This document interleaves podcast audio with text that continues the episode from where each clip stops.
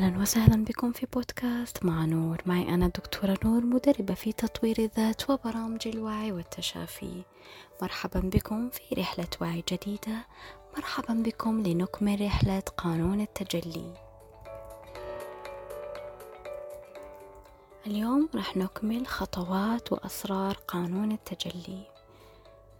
القدر موكل بالمنطق، يعني كل ما تنطقه يتجلى في واقعك.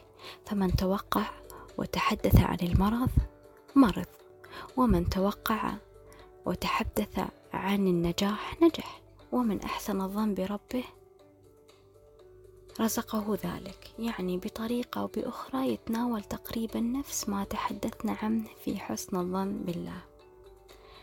أه هنا عندي قصة واقعية لشخص كان دائما يتحدث باستمرار ويتوقع دائما أن ابنه يدخن، وكان ابنه وقتها في أول ثانوي، وكل ما التقى بشخص يقول أنا أدري أن ابني يدخن، ويتكلم بهذه التوكيدات وبهذه الأسلوب وبهذه العبارات بشكل دائم.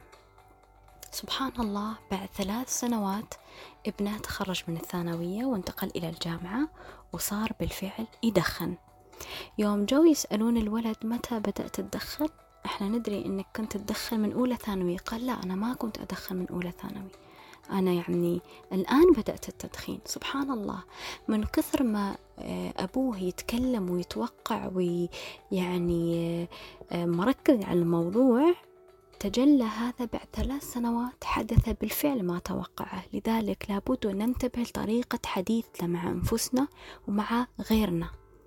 دائما تحدثوا بتوكيدات إيجابية وتوقعوا الأفضل، لأنكم تجذبون كل شيء تركزون فيه وكل شيء تتكلمون عنه، ورح يتجلى هذا الشيء في واقعكم.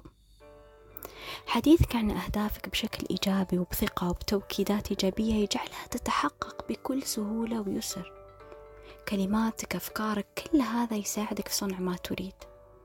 لذلك لابد أن تستخدم لغة إيجابية ومتفائلة، لغة بصيغة مثبتة راح تمدك بالطاقة وتساعدك في تجلي الأهداف في عالمك.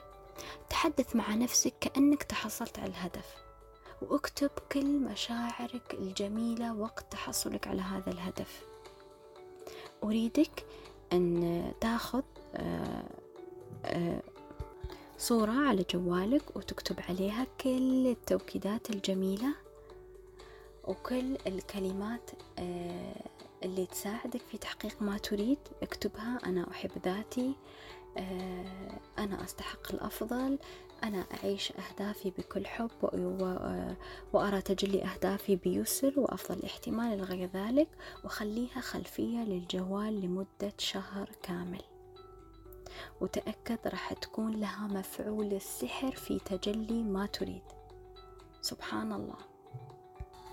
شيء آخر مهم وهي طاقة التدفق والعطاء. أعطي من الشيء الذي تريد الحصول عليه. إذا رغبت في الحصول على المال تصدق، إذا رغبت في الحصول على المساعدة من الناس ساعد الناس، يعني ساعد من هم دونك، وسيسخر الله الكون بأكمله ليساعدك، لأن هناك دائما تدفق من الخير في الكون. يقول لك الرسول عليه الصلاة والسلام: ما نقص مال من صدقة، وما زاد الله عبدا بعفو إلا عزا، وما تواضع أحد لله إلا رفعه. فالصدقات يزيد الله بها الأموال ما ينقصها، وينزل بها البركة، ويعوض الله فيها صاحبها الخير العظيم. لذلك إذا كنت تعاني من ديون ولا حرمان وتريد المال وتجلي الوفرة المالية في حياتك، لابد وأن تعطي من الشيء الذي تريد.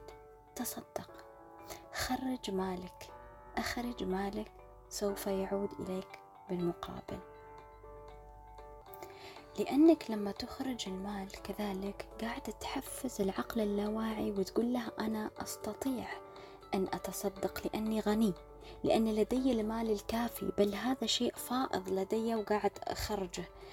يعني لما يقتنع اللاواعي لديك أنك أنت فعلا قاعد تعيش في حالة يسر وحالة ثراء وحالة آه غنى، سبحان الله، راح يحفز لديك تجلي المال في حياتك بطريقة صحيحة وبشكل واقعي. لذلك كلما أعطيت من الحب ستتحصل على المزيد منه. كلما أعطيت الفرح لغيرك وأسعدت غيرك سوف تشعر بالسعادة أكثر وأكثر. وكلما كنت في سبب إدخال البهجة على غيرك راح يبعث لك ربي أشياء وأشخاص يبثون ويبعثون الفرح في قلبك. لذلك كلما أعطيت أي شيء راح تذهل من طريقة الجذب وطريقة تجليه في حياتك. يقال أن التجلي في التخلي. في التخلي تنهي شعورك بالحاجة وشعور التعلق لديك. مثلا إذا شعرت بعدم الراحة وتوفر الأسباب لتجلي هدف معين وانتظرت مطولا وطويلا دون أي مؤشرات توحي باقترابه، ينبغي عليك هنا وفي هذه المرحلة بالذات التخلي والتنازل عن الهدف، وتقول أنا أتنازل عن رغبتي في تحقيق هذا الهدف، وأنا سعيد وراضي ووضعي الآن آه تمام، وأنا منفتح آه لتحقيق أهداف أخرى. هنا ضع أهداف بسيطة قابلة للتحقيق السريع. لماذا؟ حتى ترفع من طاقة التجلي لديك. لما تعمل على تحقيق أهداف بسيطة راح تشغل وتفعل طاقة التجلي وقانون التجلي لديك، وراح ترسخ لديك فكرة الاعتقاد أن لديك القدرة فعلا على جذب وتجلي الأشياء. وبعد ما تشوف كل التجليات وكل التوفيق في حياتك، وقتها ممكن ترجع للهدف الأول لكن بطرق تنفيذية مختلفة. لذلك لابد أن تبدأ بالأشياء الصغيرة التي تستطيع جذبها بسهولة، راح يساعدك في تطوير نظام الجذب والتجلي لديك. يوم طلب الله عز وجل من أم سيدنا موسى عليه السلام فإذا خفت عليه فألقيه في اليم ولا تخافي، أمرها بالتخلي وذلك على الرغم من خوفها على ابنها، وهذا يوحي أن التعلق بالأشياء يزيد الخوف من فقدانها. وفي النهاية رده إليها بطريقته وبحكمته تعالى. أحيانا نطلب الأشياء من الله ولكن لا تتجلى لحكم كثيرة جهلناها وعلمها هو تعالى. يعني أحيانا نطرق باب معين لا يفتح لأن الله يريد أن يفتح لك باب غيره وأفضل من, من الشيء الذي تريده بكثير وكثير، وهو يعلم ونحن لا نعلم. هو يعلم ما هو خير لنا. يقول لك وعسى أن تحبوا شيئا وهو شر لكم، وعسى أن تكرهوا شيئا وفيه الخير الكثير. يعني لابد وأن نفك تعلقنا بالهدف ونتخلى ونتنازل عنه في مرحلة ما. خلاص شفته ما يتحقق في حياتك وما قاعد يتجلى، تنازل عنه، لأن لما تتنازل عن هذا الهدف وتخليه يذهب بعيدا سبحان الله راح يتجلى بطريقة تلقائية بعدها. تخلى عن كل النوايا التي لم تتجلى في حياتك، لا تجعلها معلقة ومخزنة بداخلك لأنها راح تعيق بذلك تجلي نوايا أخرى. الكون مليء بالخير ونجاحك لن يكون على حساب أحد. تمنى الخير لغيرك وافرح لنجاح غيرك. إياك ثم إياك والحسد، إياك ثم إياك والمقارنة، إياك أن تعيش في حياة الغير. كف عينك عن رزق غيرك ترزق. دائما نقول لماذا فلانة تزوجت وأنا ما تزوجت؟ لماذا فلان أولادها ينجحون في دراستهم أنا أولادي ما ينجحون؟ لماذا فلان اشترى بيت وأنا ما أقدر أشتري بيت؟ لا، الله يرزق الجميع ويبارك في رزقهم، وبدور الله عز وجل راح يعطيك الكثير الكثير والخير الوفير كل ما تمنيت الخير لغيرك. وهذا راح نتكلم عنها بالتفصيل في قانون الوفرة إن شاء الله. شيء مهم آخر لتفعيل التجلي لدينا وهو الاطمئنان وتحقيق السلام الداخلي. الاطمئنان سكينة وقعت في القلب والروح، والسلام الداخلي هو ذلك الشعور العميق بالهدوء الروحي عندما تتوقف ويصمت ذلك الضجيج الداخلي لديك.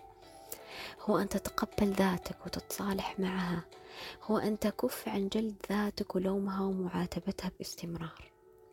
هو أن تحاول وتسعى في إسعاد ذاتك وتثق بها وتؤمن بنفسك أكثر، وهو خاصة أن تغتني عن الناس وتكتفي بنفسك وتسعد بمصاحبة ذاتك. السلام الداخلي هو عندما تسأل نفسك أين أجد الحب وتدرك أنه موجود هنا بداخلك. عندما تبحث عن السعادة والرضا والسلام وتدرك أن كل هذه معاني الخير وكل هذه المعاني الجميلة توجد بداخلك، هنا وصلت إلى أعظم حالات السلام الداخلي. تأكد في تلك اللحظة ما راح تسمح للناس ولا الأحداث في التحكم في قراراتك وتوجهاتك بعد ذلك الوقت. خلاص راح تجعل كل قناعاتك وإراداتك هي التي تقرر ولها الكلمة النهائية والكلمة الفصل في تقرير حياتك. لماذا؟ لأن الشعور بالسلام الداخلي راح يعطيك طمأنينة أكثر وأكبر، ويعطيك حكمة ورزانة أكثر في التحكم بالذات والتحكم في المواقف وفي القرارات. السلام الداخلي لما تكون في موقف مليء بالتوتر والضغوطات وقلبك مطمئن، كلا بل, بل معي ربي سيهديني. هذا الشعور من الطمأنينة والسلام راح يخلي أهدافك تتجلى بكل يسر وأفضل احتمال. طبعا وحتى توصل لهذا السلام لابد أن تعيش دائما في الحاضر، تعيش اللحظة قدر المستطاع، يعني لابد أن تتوقف عن التجوال في الماضي والمستقبل وتتحصل عليه على كل ما فات، لا أبدا. اضبط عقلك، كل ما راح لهذيك المنطقة وراح للمنطقة السلبية رجعه إلى الحاضر الجميل، واستشعر نعمك. ومع الوقت سبحان الله وتدريجيا هذه الطاقة راح تبدأ من الانسحاب من حياتك إلى أن تختفي نهائي. طبعا قانون التجلي ما شاء الله قانون جميل جدا، وقانون يحتوي على الكثير الكثير من المعلومات، وما مهما تكلمنا عنه ما راح نوفي حقه من القول والفعل والتطبيق. في نهاية هذه الرحلة الجميلة لابد أن تعرف أنك تجذب ما يوجد في معتقداتك، وأن أهدافك تتجلى حسب ما تؤمن به وتشعر به. اشبك صح، اشبك مع الكون بطريقة صحيحة، لأن عندما تتوافق تردداتك وطاقتك الداخلية مع طاقات الكون الجميلة سوف تصاب بعدوى النجاح، تلك العدوى الرائعة في التوفيق، وتتجلى بذلك كل النوايا والأهداف لديك. ألقاكم بحب وعلى حب وأنتم كل الحب في حلقات قادمة بإذن الله.